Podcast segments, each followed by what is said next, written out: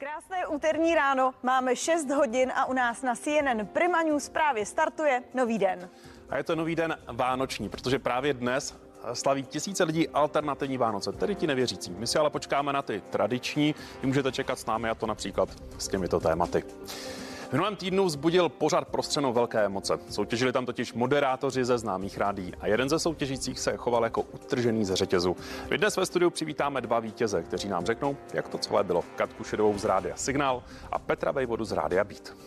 No a také uh, za ná, nebo ne za námi, ale náš odvážný reportér Pepa Kolina se rozhodl nasednout do jednoho z raných spojů a ukázat vám, jak krásně dopravní podniky nazdobily veřejnou dopravu, aby lidem prostě udělali radost. No a my se za ním podíváme živě po sedmé hodině. Hudbu jí mixoval člověk, který spolupracoval například s Lady Gaga nebo se zpěvačkou Beyoncé. S jedním ze svých hitů se dostala s billboardem až na New Yorkský Times Square. Zpěvačka Karin An bude hostem nového dne. No a přijde za námi také herec David Matásek. Ten chce pomoci dobré věci a tak nám prozradí, jestli má svůj Vercajk v cajku. Že nevíte, o co jde? Jedná se o projekt, který má pomoci upozornit na rakovinu prostaty a varlat. Patří totiž k nejčastějším nádorovým onemocněním mužů, jenže muži preventivní prohlídky často podceňují a k lékařům chodí pozdě. Teď už je ale čas na aktuální zprávy a to s Natálí Forsterovou.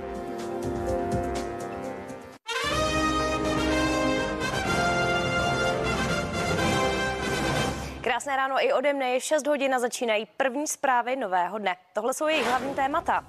Epidemie koronaviru zpomaluje. Za pondělí přibylo o 2000 méně pozitivních testů než před týdnem. Miloš Zeman dnes přijme další dva kandidáty na ministry ve vznikající vládě Petra Fialy. A Spojené státy a Japonsko budou diplomaticky bojkotovat zimní olympijské hry v Pekingu pondělí přibylo v Česku 15 541 případů infekce koronavirem, tedy o 2 000 méně než před týdnem. V nemocnicích je s covidem 6 520 pacientů, z toho přes tisíc ve vážném stavu. Stále vysoký je ale počet zemřelých s koronavirem. Za pondělí ministerstvo zdravotnictví eviduje 54. Vyhláška o povinném očkování proti COVID-19 pro lidi nad 60 let a vybrané profese vyjde ve sbírce zákonů do konce týdne. Oznámil to ministr zdravotnictví v demisi Adam Vojtěch. Právě jeho úřad vyhlášku vydává a nepotřebuje k tomu ani souhlas vlády. Pravděpodobný Vojtěchův nástupce Vlastimil Válek 109, ale s povinným očkováním starších lidí nesouhlasí. V případě některých povolání se rozhodne až po jednání s jednotlivými profesními organizacemi. Ministerstvo zdravotnictví skutečně dokončilo onu vyhlášku eh, o povinném očkování, odeslalo ji na legislativní radu vlády. Ta dnes, eh, potažmo mojí komise eh, pro správní právo se k této vyhlášce vyjadřovala. Jsou tam některé dílčí připomínky, které ale nejsou nepřekonatelné, to znamená, my je zapracujeme do této vyhlášky a předpokládáme, tak jak bylo plánováno, že skutečně do konce týdne by vyhláška měla být ve sbírce zákonů, tak jak jsme plánovali, i včetně všech skupin, o kterých jsme hovořili, to znamená jednak ony profesní skupiny a dále skupina lidí od 60 let výše. Nová vláda plánuje vyhlášku o povinném očkování zrušit. V našem vysílání to potvrdila senátorka a také místo předsedkyně lidovců Šárka Jelínková. To ale kritizuje poslanec Aleš Juchelka z Hnutí Ano. Podle něj strany nastupujícího kabinetu nejsou ochotné s končící vládou jednat. Prostě někdy eh, ta pozitivní motivace eh, nefunguje. Rakousko, Maďarsko, Řecko, Itálie, Francie, Austrálie, Velká Británie, všichni nějakým způsobem v nějaké míře plánují eh, povinné očkování. A já osobně, mě osobně mrzí, že prostě se opět tady v rámci nějaké, a můžu říct, že už prostě předvolební kampaň skončila. Opět prostě rodící se koalice vymezuje místo, aby nějakým způsobem spolupracovala spolupracovala. Chápu, že to není pro občany vůbec nic eh, jako dobrého, eh, že vlastně bude, vypadá to, že bude přetrvávat možná nějaký eh, chaos nebo že ta nařízení se takto střídají, ale bohužel je to střídání stráží dvou vlád. Škoda, že dosluhující vláda se k nějakým takovým razantnějším opatřením neuchýlila už třeba před volbami nebo těsně po volbách, že teďka s tím přichází až úplně na poslední chvíli, i když zná názor té následující vlády. Miloš Zeman dnes přijme další dva kandidáty na ministry ve vznikající vládě Petra Fialy. Prezidentovi se představí pirátský nominant na ministra zahraničních věcí Jan Lipavský a následně dorazí také možný šéf rezortu zemědělství lidovec Zdeněk Nekula. O Lipavském se přitom spekuluje jako o jméně, které hlava státu dlouhodobě spochybňuje. Problémem by pro Zemana mohl být Lipavského kritický pohled na Rusko, Čínu a Izrael. Přesouvat eh, českou ambasádu v Izraeli z Tel Avivu do Jeruzaléma by Česku nepomohlo. Na tom se v našem vysílání shodli poslanci Jaroslav Bžoch a Ondřej Kolář. Dávají tím za pravdu kandidátovi na šéfa diplomacie Janu Lipavskému. S tím ale nesouhlasí jejich kolega a bývalý ministr bez portfeje Jaroslav Bašta. Podle něj je třeba takový krok udělat a to i přes protesty, které by mohly následovat. S ohledem na mé zkušenosti jak z diplomacie, tak i předtím, já se domnívám, že toto byl eh, jako jeden z mála dobrých kroků naš, naší zahraniční politiky v posledních letech. Tady v tomhle s Janem Lipavským naprosto souhlasím, že eh, zkrátka dobře přesun ambasády naší z Tel Avivu do Jeruzaléma není vhodný odporovalo by to mezinárodnímu právu a spoustě dalších věcí. Ten krok, který, udělali Spojené státy, Dobře, stalo se to, ale eh, rozhodně to není krok, který bychom měli následovat. My jako Česká republika jsme většinou fungovali v, ně, nějakých konfliktech jako mediátor a tady tu v tomto, v tomto chvíli bychom v tomto konfliktu tu roli ztratili. Na druhou stranu uh, musím říct, že stát Izrael si zaslouží veškerou naší podporu a to z toho důležité stát, stát, který od svého vzniku se neustále brání nějaké agresi, neustále se brání, uh, neustále se brání raketám a všemu a ty ozbrojené konflikty, které tam jsou, Izrael nevyvolává. Spojené státy budou diplomaticky bojkotovat zimní olympijské hry v Pekingu. Na tiskové konferenci to oznámila mluvčí Bílého domu. Rozhodnutí odůvodnila porušováním lidských práv v Číně. Bojkot se má týkat jen politiků a diplomatů. Američtí sportovci by se olympiády měli zúčastnit. Japonsko v reakci na krok Spojených států reagovalo slovy, že země se k rozhodnutí postaví z hlediska národního zájmu. Nevysílání naší delegace je jasným signálem, že nemůžeme přistupovat k Číně jako obvykle. Nemůžeme se nadále chovat, jako kdyby se nic nedělo, když dochází k porušování lidských práv, o kterém jsme otevřeně hovořili a proti kterému jsme podnikli kroky. Máme pocit, že to zároveň vysílá jasný signál. Věříme, že sportovci, lidé, kteří trénovali a obětovali přípravě na tyto olympijské hry spoustu sil, by měli mít možnost jet a soutěžit. A těšíme se, že jim budeme fandit z domova. Nebylo by to poprvé, kdyby nějaká země bojkotovala olympijské hry. Současný krok Ameriky je ale politická hra tamního prezidenta. To si myslí komentátor Jefim Fištejn. To má především symbolický charakter právě proto, že sportovci eh, nejsou vázaní tímto eh, krokem americké administrativy a mohou se sami rozhodnout, zdá se zúčastní olympijských her či nikoli.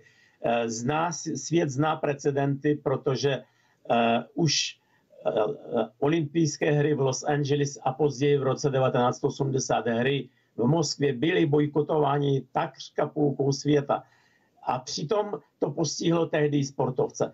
Tentokrát Čína slibuje odvetu a eh, nezbývá než počkat na eh, zprávy o tom, jak tato odveta může vůbec vypadat. Do značné míry to souvisí s vnitřním, vnitropolitickým postavením Bidenovy administrativy. Prezident Biden zoufale potřebuje učinit nějaké gesto, podniknout nějaký krok, který by vyleš, vylepšil to postavení, které není válné, dá se říct. A to je způsobeno jeho vlastními chybnými kroky a také činností jeho syna Huntera, který v době, kdy Amerika bude bojkotovat Čínu, který zastupuje zájmy, obchodní zájmy Číny třeba na africkém kontinentu. To nepřidává na důvěryhodnosti celé administrativě.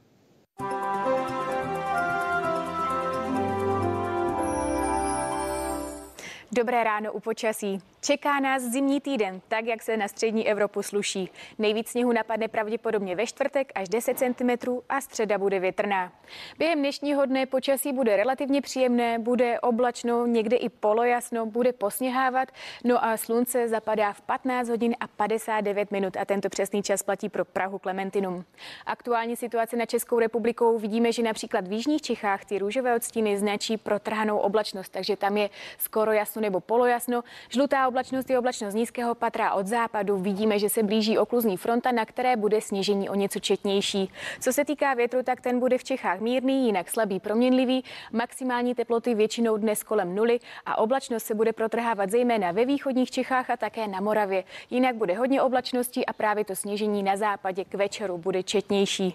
V noci se bude protrhávat oblačnost, ale na některých místech zůstane zataženo a někde se také budou tvořit mrznoucí mlhy. Minimální teploty totiž budou většinou mezi minus dvěma a minus šesti a při protrhané oblačnosti a sněhové pokrývce klesnou na hodnoty kolem minus 8 stupňů Celsia, takže velmi mrazivá noc. No a během zítřejšího dne už se začne pomalu rozfoukávat. Co se týká oblačnosti, tak také většinou oblačno a zase večer. Na západě četnější sněžení, no a sněhové počasí bude pokračovat a právě ve středu a ve čtvrtek větrno. To je prozatím vše. Hezký den.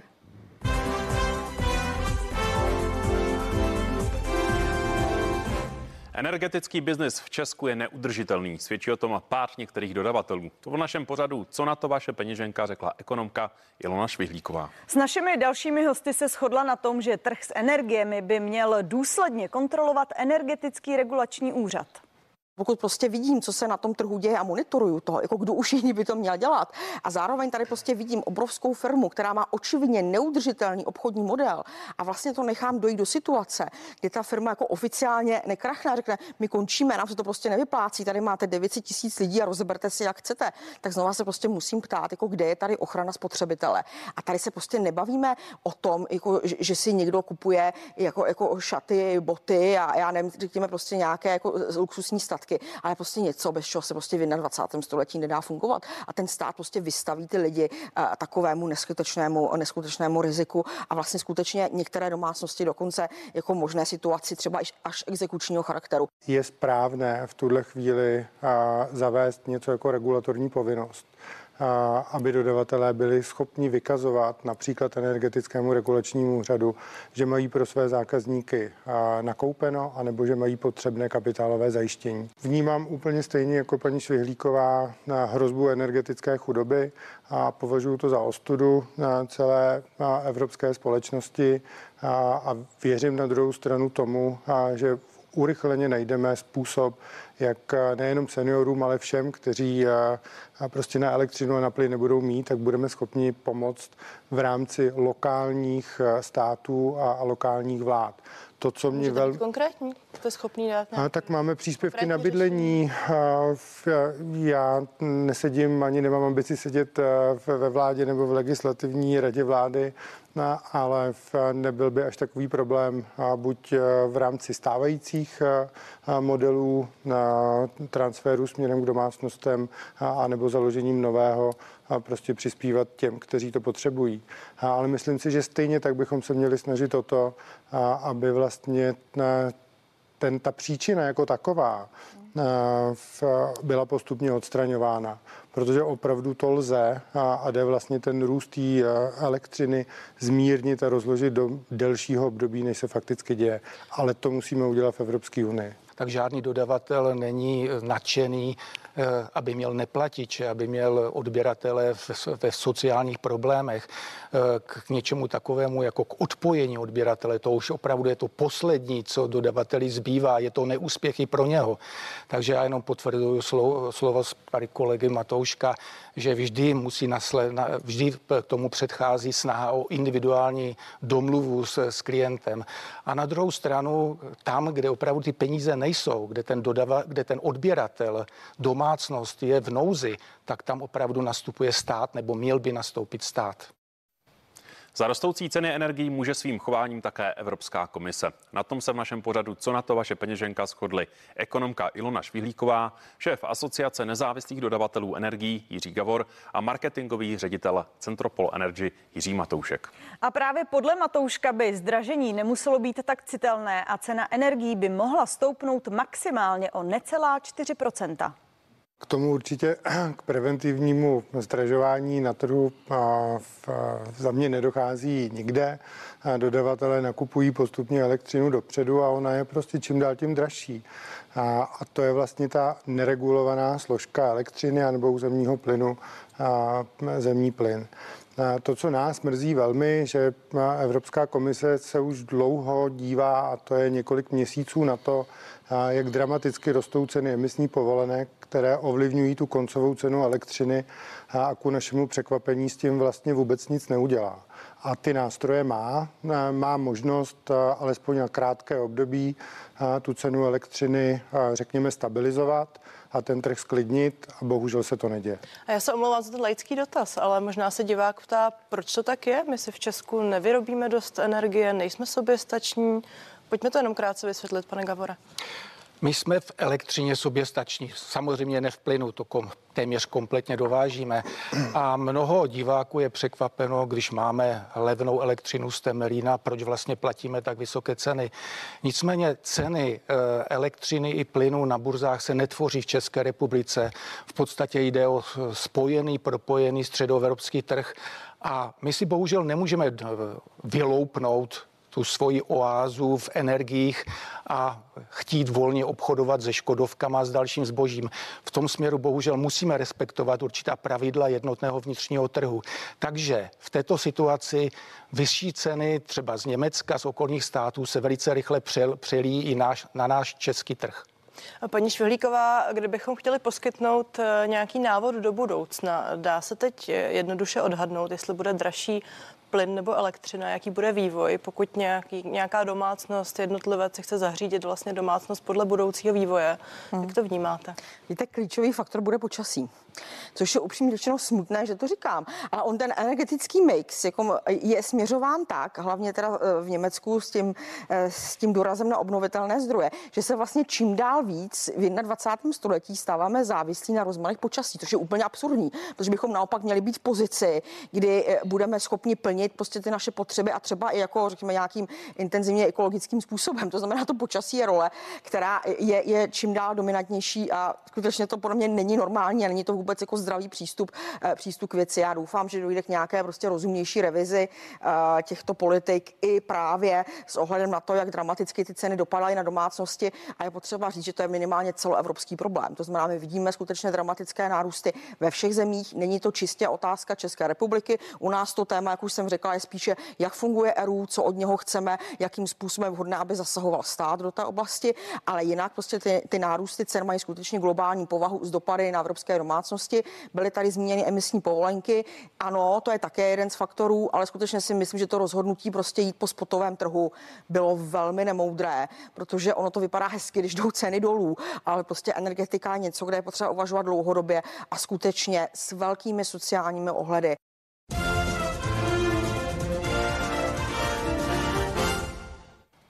Nejsledovanější fotbalová liga světa, anglická Premier League, se pomalu blíží k polovině sezóny.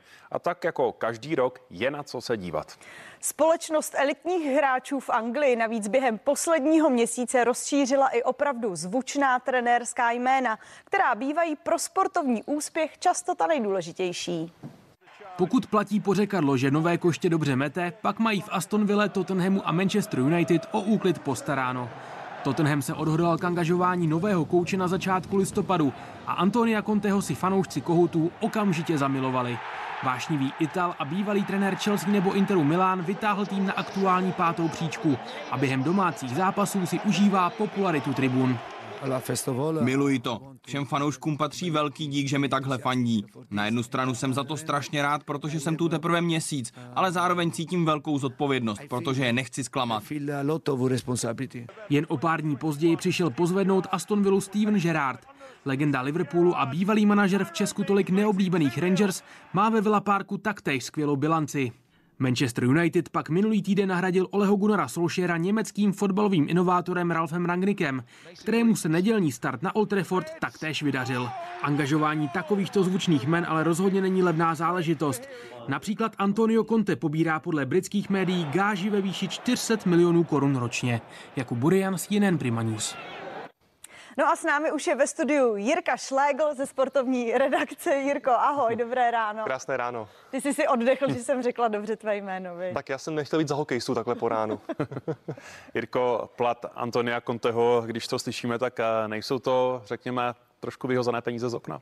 Já bych neřekl, protože víme to v tom světovém fotbale, že tým může být nabitý jedenáctkou super hvězd, super zvučných jmén, ale víme dobře, nebo fanoušci, kteří sledují fotbal, že bez správného vedení ani jedenáct hvězd na hřišti to nezmůže samo, takže ten lodivod, ten pověstný lodivod, ten coach může být tím hlavním faktorem, který dokáže ten tým uspořádat, usměrnit a v takovém případě pak, když ten coach dokáže najít tu vítěznou chemii ve svém týmu, tak ty peníze za, za ten plat si myslím, že se určitě vyplatí. Jirko, a jaká je ta filozofie těch trenérů? Mění klub od základu?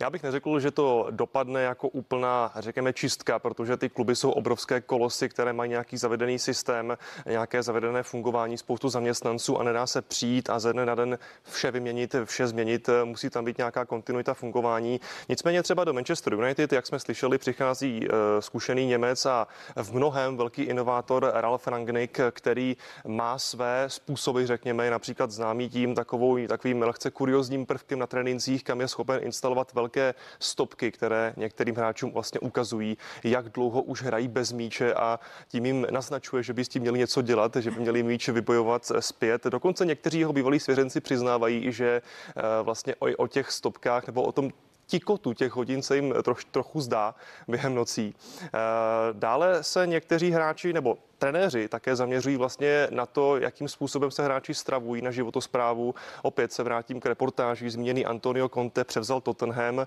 a hned se zaměřil také mimo jiné na klubovou kantýnu, kde hráčům vlastně vyškrtl veškeré kečupy, majonézy a tak dále. Už si to nesmějí dávat. Podobně zaúřadoval i Steven Gerrard v Aston Villa. Eh, takže, jak se zdá, ani jeden z nich nebyl úplně spokojen s tím, v jaké kondici mají svůj tým. Přemýšlím zrovna, jestli budu mít lepší kondici, když vyškrtnu z jídelníčku kečup a majonézu. Můžu to zkusit. Uh, no, měl bys. asi jo, asi jo.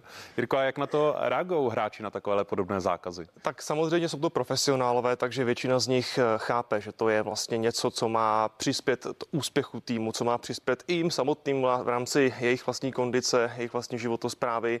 Eh, nicméně Minulost nám ukazuje, nebo několikrát ukázala, že někteří hráči se s tím nedokázali úplně smířit s nějakými velkými radikálními zásahy do jejich zvyklostí ve slavné éře Realu Madrid, když trénoval tento španělský velkoklub Vicente del Bosque, tak eh, hráli tam ti pověstní Galacticos, to znamená jména jako David Beckham, Luis Figo, Zinedine Zidane. Eh, no a bylo známo, že vlastně tito hráči, tyto hvězdy jsou se svým trenérem spíše eh, přátelé. Nebyl tam takový ten vztah nadřízený, podřízený. No a Vincent Del Boske eh, si měl prý uvědomovat, že kdyby těmto hvězdám naplánoval trénink od 9 hodin ráno, tak by nemusel nikdo přijít. A také se říkalo, že když eh, Real Madrid hraje zápas o víkendu, třeba v neděli, řekněme někdy odpoledne, tak ten příští trénink musí přijít tak na pondělní večer nebo ideálně na úterní dopoledne, aby tam byla nějaká prodleva, aby měli ty velké hvězdy eh, trochu, trochu řekněme, oddech. No, do Realu také přišel Vanderlei Lusemburgo, další kouč, který se hráčům snažil zakazovat alkohol, nicméně právě to jádro týmu bylo zvyklé dát si k večeři třeba lahev vína, eh, nějakého dobrého španělského. No a když najednou nesměli, eh, tak eh, to dopadlo tak, že Lucemburgo strávil v Realu Madrid jen tři měsíce, takže to vlastně ukazovalo, že ty hvězdy si tady prosadili tak trochu svou. Jasně. Jirko, když vezmeme ty trenérské výměny, tak když letos srovnáme například naši nejvyšší soutěž, tedy Fortuna Ligu právě z Premier League, tak eh, kde k těm změnám dochází včas? No, my máme takovou tendenci říkat, to by se v Anglii nestalo, nebo vlastně eh, posměváčci říkají, že vlastně všechno v Česku se řeší odvoláním trenéra a že je to tady častější než kdekoliv jinde na světě. O to více nás může překvapit ta letošní aktuální statistika, že je to vlastně přesně naopak. V Premier League se během 15 gol protočilo už šest manažerů eh, na těch vrcholných trenérských pozicích. Naopak v České Fortuna Lidze máme za sebou už 17 17 kol, takže o dvě více.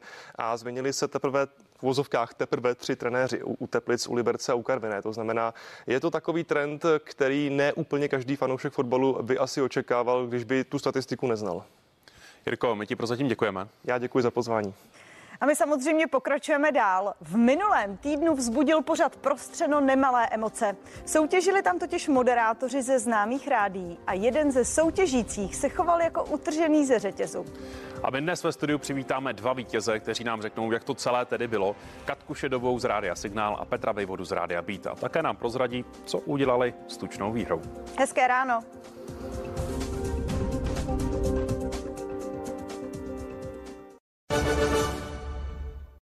Matějovský.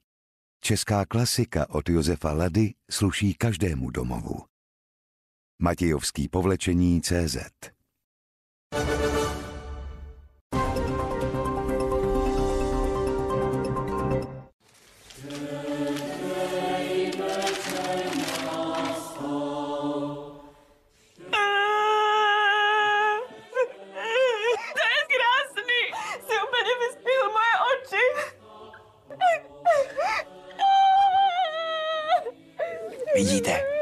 Vánoce se dají zvládnout i bez drahých dárků.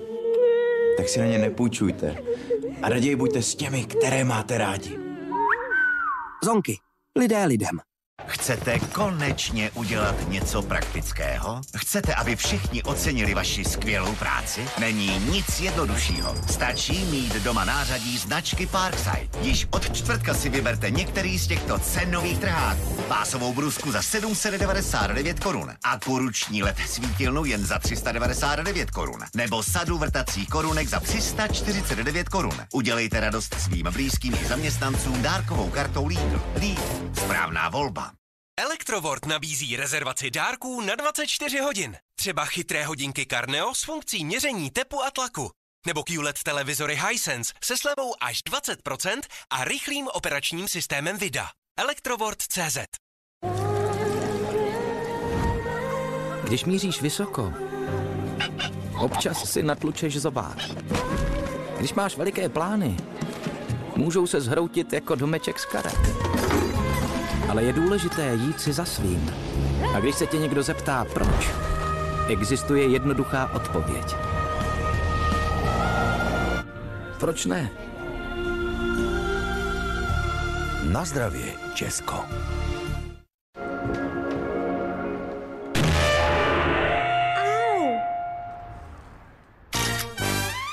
Wow! Au! Wowkro, Aukro. Prodávejte a nakupujte na aukro.cz. Dejte věcem nový život. Hrce z hrnce, deci, kleci, eli, vzeli, mluvíte USB, kistansky. Také vám někdy přijdou rady odborníků jako z jiného světa? Tak přijďte k nám do Datártu. Naši prodavači s vámi rádi vše proberou a doporučí to nejlepší řešení. Srozumitelně a lidsky. U nás prostě dostanete chytrou radu, vždycky, když ji potřebujete. Říkáme tomu chytrárt. Datárт. Vaše vysněné Vánoce. Nyní na vašem vánočním trhu oby. Například pravá kavkazská jedle ve třech velikostech již od 329 korun. A spousta ozdob. Na vánočním trhu ve vašem oby. Dokážete cokoliv s oby. Tento týden v Kauflandu potěšíme i Tomáše. Nejenom pro něj jsme ve spolupráci s Davidov připravili zrnkovou kávu 500 gramů, sleva 56% za 129,90. Kaufland. Zamávejte kompromisům. Nakupte teď a začněte splácet až za tři měsíce. Odložené splácení Home Credit vyřídíte v partnerských e-shopech a prodejnách nebo na splácejpak.cz. Home Credit. Pro lepší příběhy. Škoda Auto dělá auta. Některé jsou elektrické a jednou budou i létat, si myslím. My máme Superb a je super. Ne, tohle je Octavia, to mají teda z baby. Tenhle šedý je náš. Se Škodovkou můžete jít bezpečně do školy i všude, kam je to pěšky daleko. A podporuji i cyklistiku. Já řídím kolo, takže to oceňuji. Jednou si koupím elektromobil nebo tohle s nálepkami a budu mě moc drobit, kolik chci. Když si koupíte auto, Škoda vysadí stromek a jsou velkým zaměstnavatelem. Dělá tam moje máma a ještě dalších 35 tisíc lidí. Já tam budu jednou designovat ty lítací auta nebo řídit v reklamách. Ale ještě nevím, ještě mám čas. Máš, ale za chvíli zvoní. Při všem, co dnes děláme, myslíme na ty, kterým budou silnice patřit zítra. Škoda Auto. Aby o budoucnost bylo postaráno. Si nejrychlejší trojstřiží se zlatou Máme pro vaši domácnost vše. I výkonný robotický vysavač s aplikací v češtině a nejmodernější laserovou navigací. Vysaje, vytře, vydezinfikuje. Najdu tu Ivetu, ať kde si je nebo tu ETA. Tady je doma. bude má. Vánoce jsou už za dveřmi. Vánoční ozdoby, světelné řetězy, nazdobený stromeček a záře svíček. V Kiku nyní najdete spoustu inspirace a výrobky pro vytvoření sváteční vánoční atmosféry. Například různé obaly na dárky už od 15 korun a mnohem víc. Kik vám všem přeje příjemné prožití vánočních svátků a mnoho zdraví v novém roce. Kik, cena mluví sama za sebe. Nová Sajos regenerační maska na vlasy.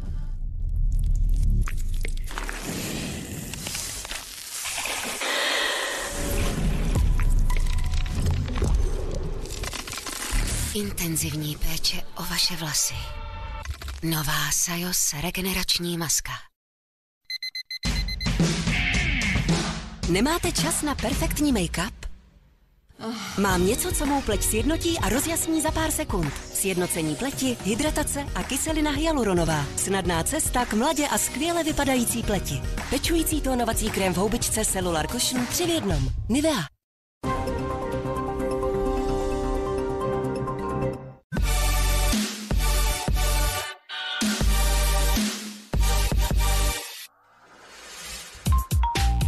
I want. To chceš.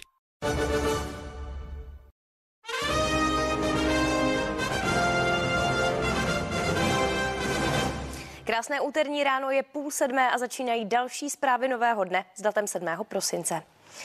V pondělí přibylo v Česku 15 541 případů infekce koronavirem, tedy o 2 000 méně než před týdnem. V nemocnicích je s covidem 6 520 pacientů, z toho přes tisíc lidí je ve vážném stavu. Stále vysoký je ale také počet zemřelých s koronavirem. Za pondělích ministerstvo zdravotnictví eviduje 54.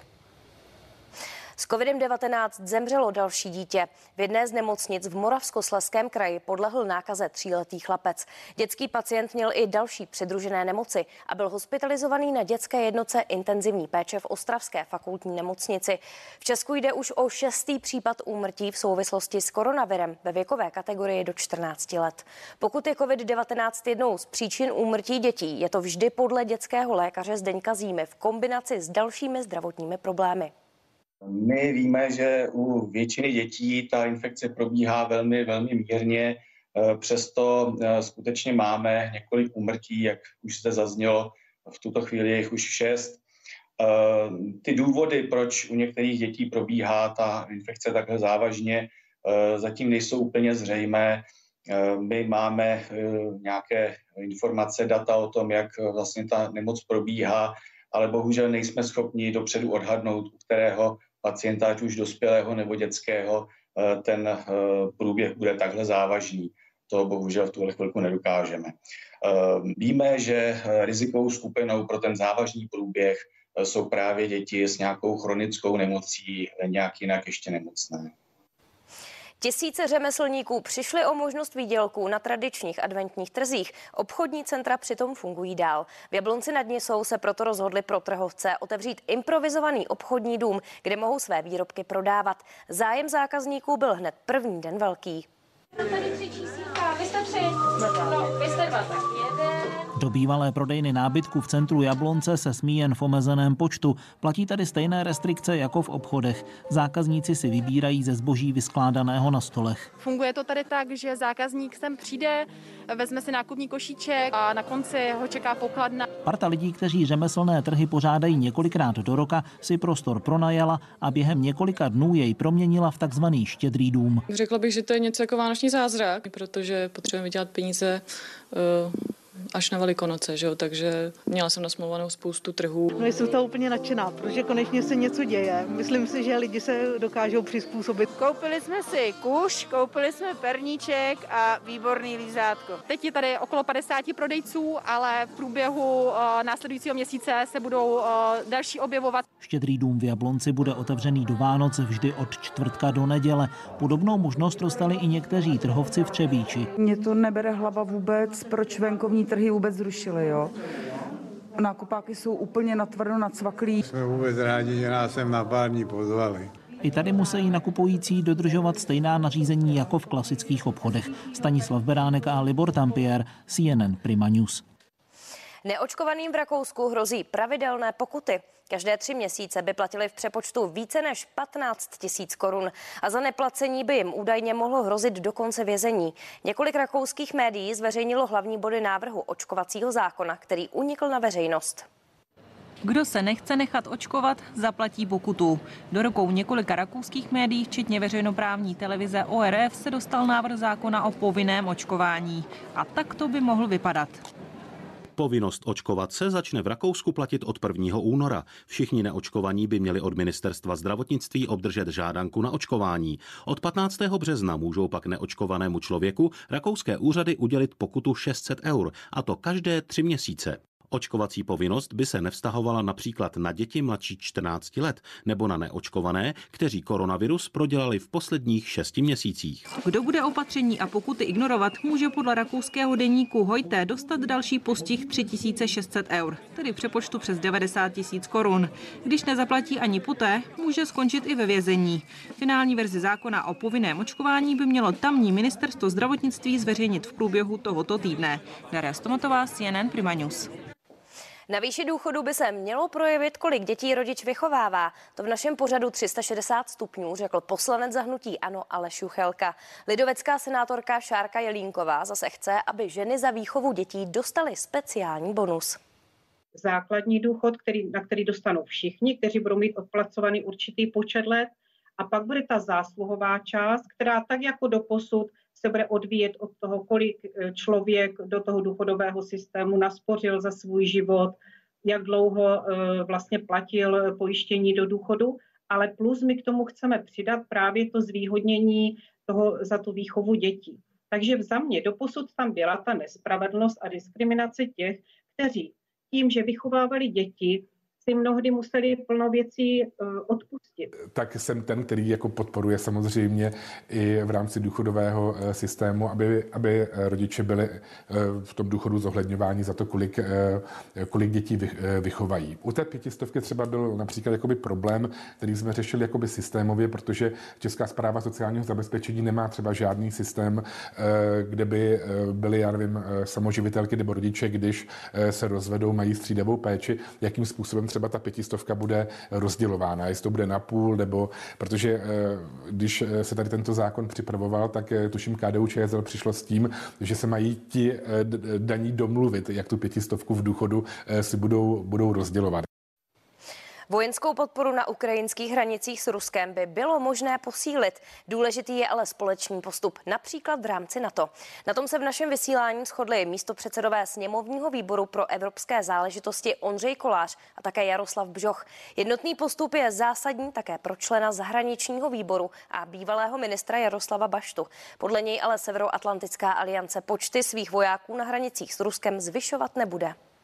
Pokud Rusko napadne Ukrajinu, eh, uvalí na, ně, eh, na to, na eh, Ruskou federaci, uvalí politické a ekonomické sankce. Není tam ani další slovo. A je to velmi podobné, jako se teď ukázalo při té debatě, která byla o Tajvanu ze strany Spojených států, že také nepůjde o žádnou vojenskou pomoc. Je to hra Ruské federace. Česko si nemusí vybírat. Česko už tu stranu má vybranou.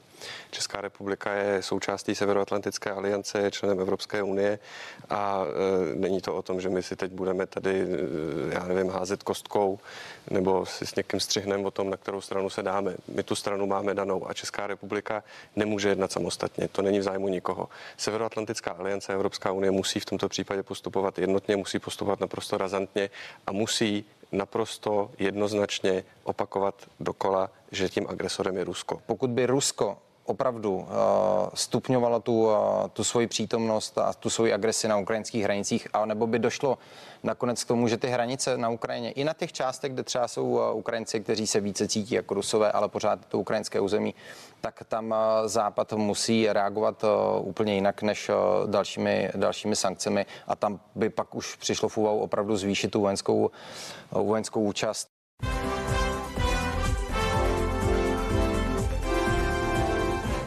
Zprávy po půl sedmé doplníme pohledem na náš web CNN Prima News a také na titulní stránky dnešních deníků. Jardo, co se tedy kde dnes píše?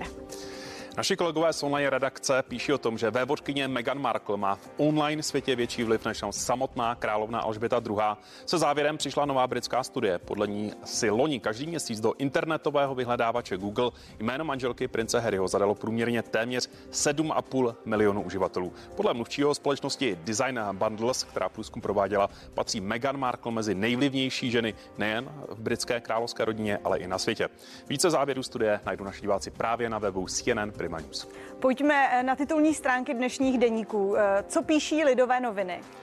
Platy v Česku rostou, ekonomice to ale podle expertů nepomůže. Tak to právě tvrdí na, lidové, na titulní stránce Lidové noviny. Průměrná mzda na podzim stoupla na 37,5 tisíce korun. Nejvíce například polepšili zaměstnanci v realitním biznisu, jenže roste také inflace. Češi se tak dočkají také vyšších cen. Podle guvernéra České národní banky Jiřího Rusnouka by pak mohly ceny narůst až o 7% Další odborníci pak varují, že i když růst platů postupně zastaví, tak to zdražování bude pokračovat dál.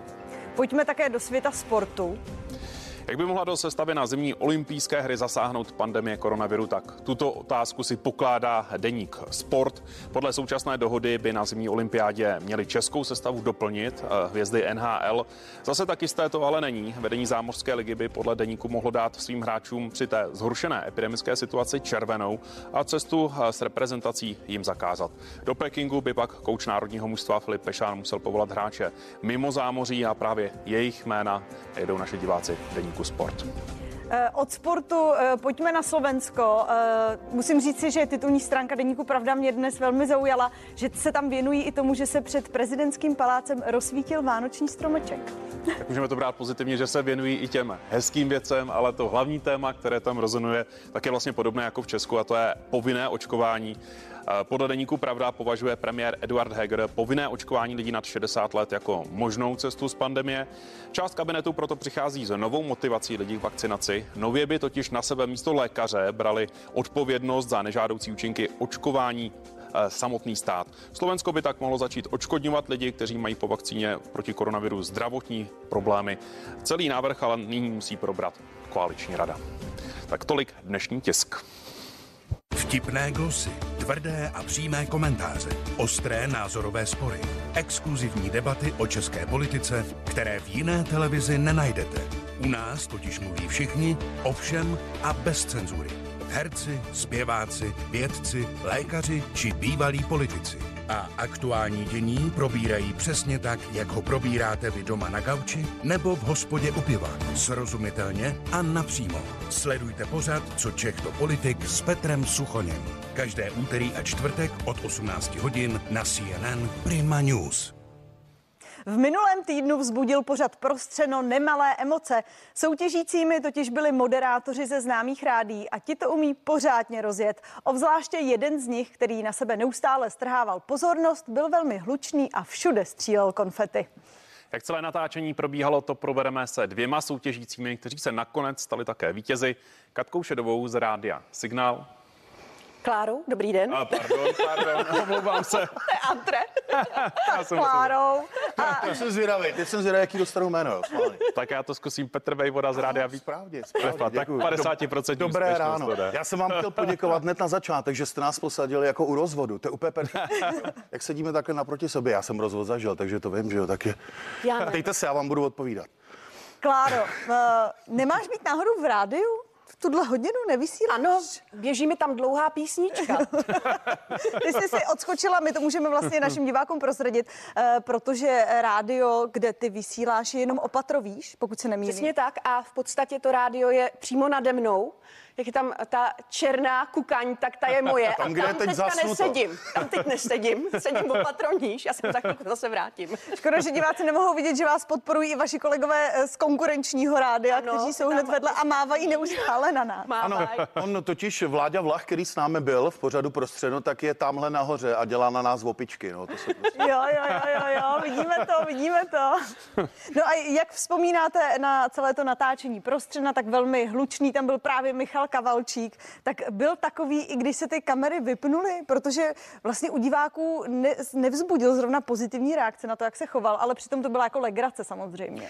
Michal, když se vyply kamery, tak byl úplně normální a já si zase v přeneseném slova jako smyslu myslím, že byl normální i na ty kamery, jo, protože kdo si pozve Kavalčíka do prostřena, nemůže čekat, že bude tam sedět a číst recepty nebo Bibli a bude tam jako putka. Jo. Takže to, že střílel, mě to nepřekvapilo po prvý, po druhý, po třetí už jo. Po čtvrtý už jsem teda si říkal Hergot Krista pána, kdo to bude uklízet. A pak jsme zjistili, kdo? My. My, my. my jsme to pak šli uklidit pro jistotu, že jo. Ale na Klárky poput, jako jo. To je, ona je vlastně Ano, taková... to tam nebylo vidět. Já jsem na Michala křičela, že dokud to tam neuklidí, tak on tam tak nepůjde. Tak šel nahoru uklízet a my jsme mu pomohli dole. A pak tam byl taky super záběr, kdy já vlastně jdu do té kuchyně a ten flank steak, který udělal Daniel Ferenc, tak jsem celý dojet. On totiž byl, ale to tam nedali. Přitom to byl nádherný záběr, kdy na mý záda to byly vlastně všechny ty tři kamery a já se cpu tím flank steakem. Ale bohužel to tam jako se nevešlo do A tam se toho spousta věcí nevešla. Třeba jak jste udělali to risotto navíc, tak to jsme zase snědli s Michalem. My jsme udělali risotto navíc. No. Jo, to ani nevím. To bylo, Jo. to bylo šestý a to jsme snědli s Michalem. Je dobře, že říkáš udělali, protože to vaření ve čtvrtek, kdy jsem tam měl Zdeňka Plorajcha, tak to bylo, eh, eh, bylo to v podstatě eh, jakoby v tom festivalovém duchu, protože my se Zdeňkem se vidíme 10 let, nebo vydáváme 10 let na Prima Fresh festivalech. Vy ho máte i na tričku. Já ho mám na tričku Zdeňka, já jsem si ho tam dal jako karikaturu a tu jeho největší hlášku na právě Michala Kavalčíka u nás v kuchyni. Ale chci říct, že my jsme 10 let spolu vždycky vařili na těch velkých pódích, na těch velkých kuchyních a teď jsme si to chtěli jakoby udělat v té zkomprimované verzi, v té malé kuchyni eh, v baráku a myslím si, jako, že to nebylo úplně blbý. My jsme se se Zdeňkem strašně bavili, jo, takže věřím tomu, že se to přeneslo i na ty obrazovky. No a právě tu kuchyni Zdeňka Plorajcha Michal Kavalčík kritizoval. Jako, eh, ne kuchyni jako prostor, ale ten steak, ale- ten steak, ale- který udělal. A tak to se dalo čekat, že já jsem nevěřil tomu, že on tam zase bude sedět a nic nevrátí, jo. Vždycky. U Klárky vlastně doma zase si házel oko do toho, do, do polívky, je to pravda? Já už bych změnila téma. Dobře. Pojďme, pojďme změnit téma, on za chvilku Michal přiběhne, střílí nám tady konfety a celý nám to naruší. Ale jak se vám vařilo eh, před těmi kamerami? Bylo to něco jiného? Byli jste třeba nervózní? Mě rozčilovalo to, že mi neustále někdo říkal, natoč se sem, natoč se sem. Naše kuchyň má asi metr čtvereční, tak natočit se ještě někam bokem byl teda majstrštyk. Ale nakonec jsme to dali, no. Nakonec jo, šlo A ty to. si asi vlastně říkala, že bylo furt čas, furt bylo spoustu času. Ano, a a najednou pak- honem, pak nebyl. honem, honem, honem. Pak zmizel veškerý čas. Stres. Ano, byl, byl stres v závěru. Šli byste do toho znovu? No Teda? jasně, samozřejmě, okamžitě, hned. Akorát tam jsou nějaký pravidla, že My se, jsme se domluvili s vodákem, že vlastně za pět let si říkal, viď, že můžeme. když to člověk vyhraje, tak podle mě může za pět let, no. Takže za pět let jsme tam zás. Ty, a nešlo by to dřív někdo? Jako, Ale tak to se domluvíme, třeba nás pustěj. A tak vyhráli jste. jako oni nás zavřou, aby nás museli pustit? Teďka to vypadá, že potom tom nás zavřou. Já to ještě vypiju, když je to zadarmo. Napijte se určitě. Vy jste se i chválili, že vám tady někdo udělal kávu a čaj. To Ano. vám v rádiu nikdo nedělá. Ne, to si musíme dělat sami. sami no. No a jak, jak jste byli smíření s tím, že vlastně teď odtajníte i ty svoje tváře, protože když vás posluchači slyší na vašich rádích, tak nevidí ten obličej a teď vlastně už máte, uh, už máte i tu tvář a vy jste říkali, že opravdu projdete všemi pořady televize Prima. Ano. Abyste to využili Dneska na jsme maximum. tady, zítra večer jsme v Showtimeu, tam už jsme vlastně byli v Showtimeu. Tam jsme byli v pátek, nebo já jsem byla v pátek, promiň. Jo, Ty, ty jsi vlastně šel Já krok jsem tě dál. tam nevzala. A eh, no jsme rádi vlastně, protože jsme chtěli to rádio přiblížit eh, divákům, posluchačům, aby si spojili ten hlas s tváří a byli jsme blíž a myslím si, že za signál se tohle to povedlo úplně skvěle. Za signál. Za signál. Jo, já čekám slunečnou anebo zo. Jako, že se někdo. Slunečná už končí. Končí, jo. Je Pravda, že, že teď, teď nastupuje zoo, tak to by taky bylo Tak fajn. je, končím se slunečnou a beru zoo teda. jako ze zřením bych tam docela do toho názvu padnul, si myslím. Hroši došli. A co bylo na tom vaření pro tolik lidí nejtěžší? Byla to vaše první zkušenost vařit pro takovou skupinu? Tak to se přiznám, že už jsem asi vařil víc pro víc lidí než pro pět, takže asi Tak vy jste tohleto- samozřejmě zkušený, Kláro, ne, že vy byste nebyla, ale vás nepodceňujeme. My máme docela velkou rodinu, takže taky už jsem vařila. Myslím Hmm. si, že štědrovečerní večeři jsme připravovali nejvíc pro 12 lidí. Takže tam 12 bylo. To je můj rekord asi. No a jaké jste měli reakce eh, od diváků? Od diváků reakce asi jako vesměs dobrý, byly samozřejmě i špatný, ale paradoxně ty špatné reakce jsou někdy jakoby k prospěchu věci, protože člověk se nad něma zasměje a říká si, kdo tak asi může psát. Eh, třeba neřeknu špatnou, ale i zlou reakci. Jo, takže člověka to tak nějak jako docela i pobaví, si myslím. Jak už jsme říkali, tak vy dva jste vyhráli. Tak kolik to bylo peněz, jaký balík to byl a co jste s nimi vlastně udělali? Klárko, řekni to ty, ty to umíš říct tak No my jako jsme by- se rozdělili o tu hlavní výhru. Hmm. Tak jenom kolik to bylo? To bylo 60 tisíc. 60 tisíc, mm-hmm. takže v podstatě každý 30 a 30. A pak je ještě divácká výhra, kterou jsem pro signál no, vyhrála no, já. Jo, vlastně. a ta je 10 tisíc. Ono to pak jako se zdaní a uh, zůstane o trochu míň a celou tu naši výhru jsme darovali životu 90. S tím jsme do toho šli. To byl plán od To jsme věděli a to je zase zpátky k reakci eh, těch lidí, že vlastně oni nás brali jako soutěžící, který se ženou za těma penězma, mm. za těma 60 tisícema, protože to každý ví, že jo, o kolik se tam hraje. A my jsme už dopředu věděli, že my si ty peníze nikam rozdělovat nebudeme, že jsou to peníze vlastně pro úplně někoho jiného, pro život 90, jak říká Klárka. A proto to bylo i si myslím tak nějak z našeho uh, pohledu jako uvolněnější a takový jako veselější si myslím. A to bylo daný, že to půjde nějaké charitativní organizaci nebo takovým spolku, nebo jste se sami rozhodli? To jsme se rozhodli všichni Tak, předem dopředu jsme- společně, dopředu jsme se domluvili, no. jednohlasně. Je to tak. No a znali jste se s kolegy, kteří tam s vámi byli eh, i jako mimo takhle, nebo jste se viděli poprvé s některými? Eh, Přiznám se, že s Danielem Ferencem jsem se viděl poprvé. Poprvé jsem se s ním viděl až u něho, nebo v domě té maminky, kde Michal to tam všechno ro- rozkonfetoval. A jinak se všema ostatníma se známe, no. Tak s Klárkou se znám, s Láďou Vlachem, který dělá opičky neustále nahoře. Tak se teď už ne, asi pravděpodobně mluví. Tak se známe taky leta, no. S Michalem se známe dlouho. Michal je na Kisu taky už nějakých šest let, nebo jak dlouho, takže... No a nějaké drby eh, z prostřena ze zákulisí, prozraďte nám. Co vás Drby. třeba překvapilo na tom natáčení? Drby. Ty Vasku, mě překvapilo to, že se asi, to je asi při- jako při každém natáčení, že se furt na něco čeká. Mhm. Většina věku jsme prostě čekali. Furt se musí čekat eh, na cokoliv, na to, než se začne, na to, než se skončí, tak se taky čeká. To je taky docela zajímavá věc. A jinak eh, já jsem do toho šel a když se mě na začátku ptali, proč vlastně do prostřena, jasně, zavařím si, tuhle to bude to sranda, uvidím se s kamarádama, poznám nový lidi, ale chtěl jsem vědět i tu výrobu toho pořadu, jak to vzniká, To jak ten štáb maká. Ty první záběry, a to mi určitě Klárka potvrdí taky, tak začali a tam si všichni psali na mobilu zprávy. Já jsem říkal, tak Hergo, tak my tady děláme a tam si všichni píšou SMSky nebo, nebo někde, ale oni komunikují přes ty mobily spolu. Oni si, že nemůžou mluvit, aby nebyli slyšet, tak si posílají, sedí vedle sebe třeba dva metry a mezi sebou si píš, a rovnou si zapisují zápisky, eh, poznámky tomu, mm-hmm. kde by mohli udělat střih, kde to bylo mm-hmm. zajímavé, kde naopak ne. Takže tohle mě jako bavilo se na to koukat a zkušenost veliká. To jo. Našimi hosty byly Klára Šedová. Dada. A Petr, A Petr Vejvoda. A Petr Vejvoda. Moc vám děkujeme, že jste přišli. Děkujeme, hezký ráno. Děkujeme. Děkujeme. Hezké ráno. No a my pokračujeme dál. Všimli jste si, že dopravní podniky v mnoha městech vyzdobily veřejnou dopravu vánočními dekoracemi, aby lidem prostě zpříjemnili cestování? Pokud ne, nevadí, náš kolega nám tu výzdobu totiž ukáže v další hodině. Nejen to na vás ale čeká v novém dni. Přivítáme i zpěvačku Karin An. Buďte s námi i dál. Hezké ráno.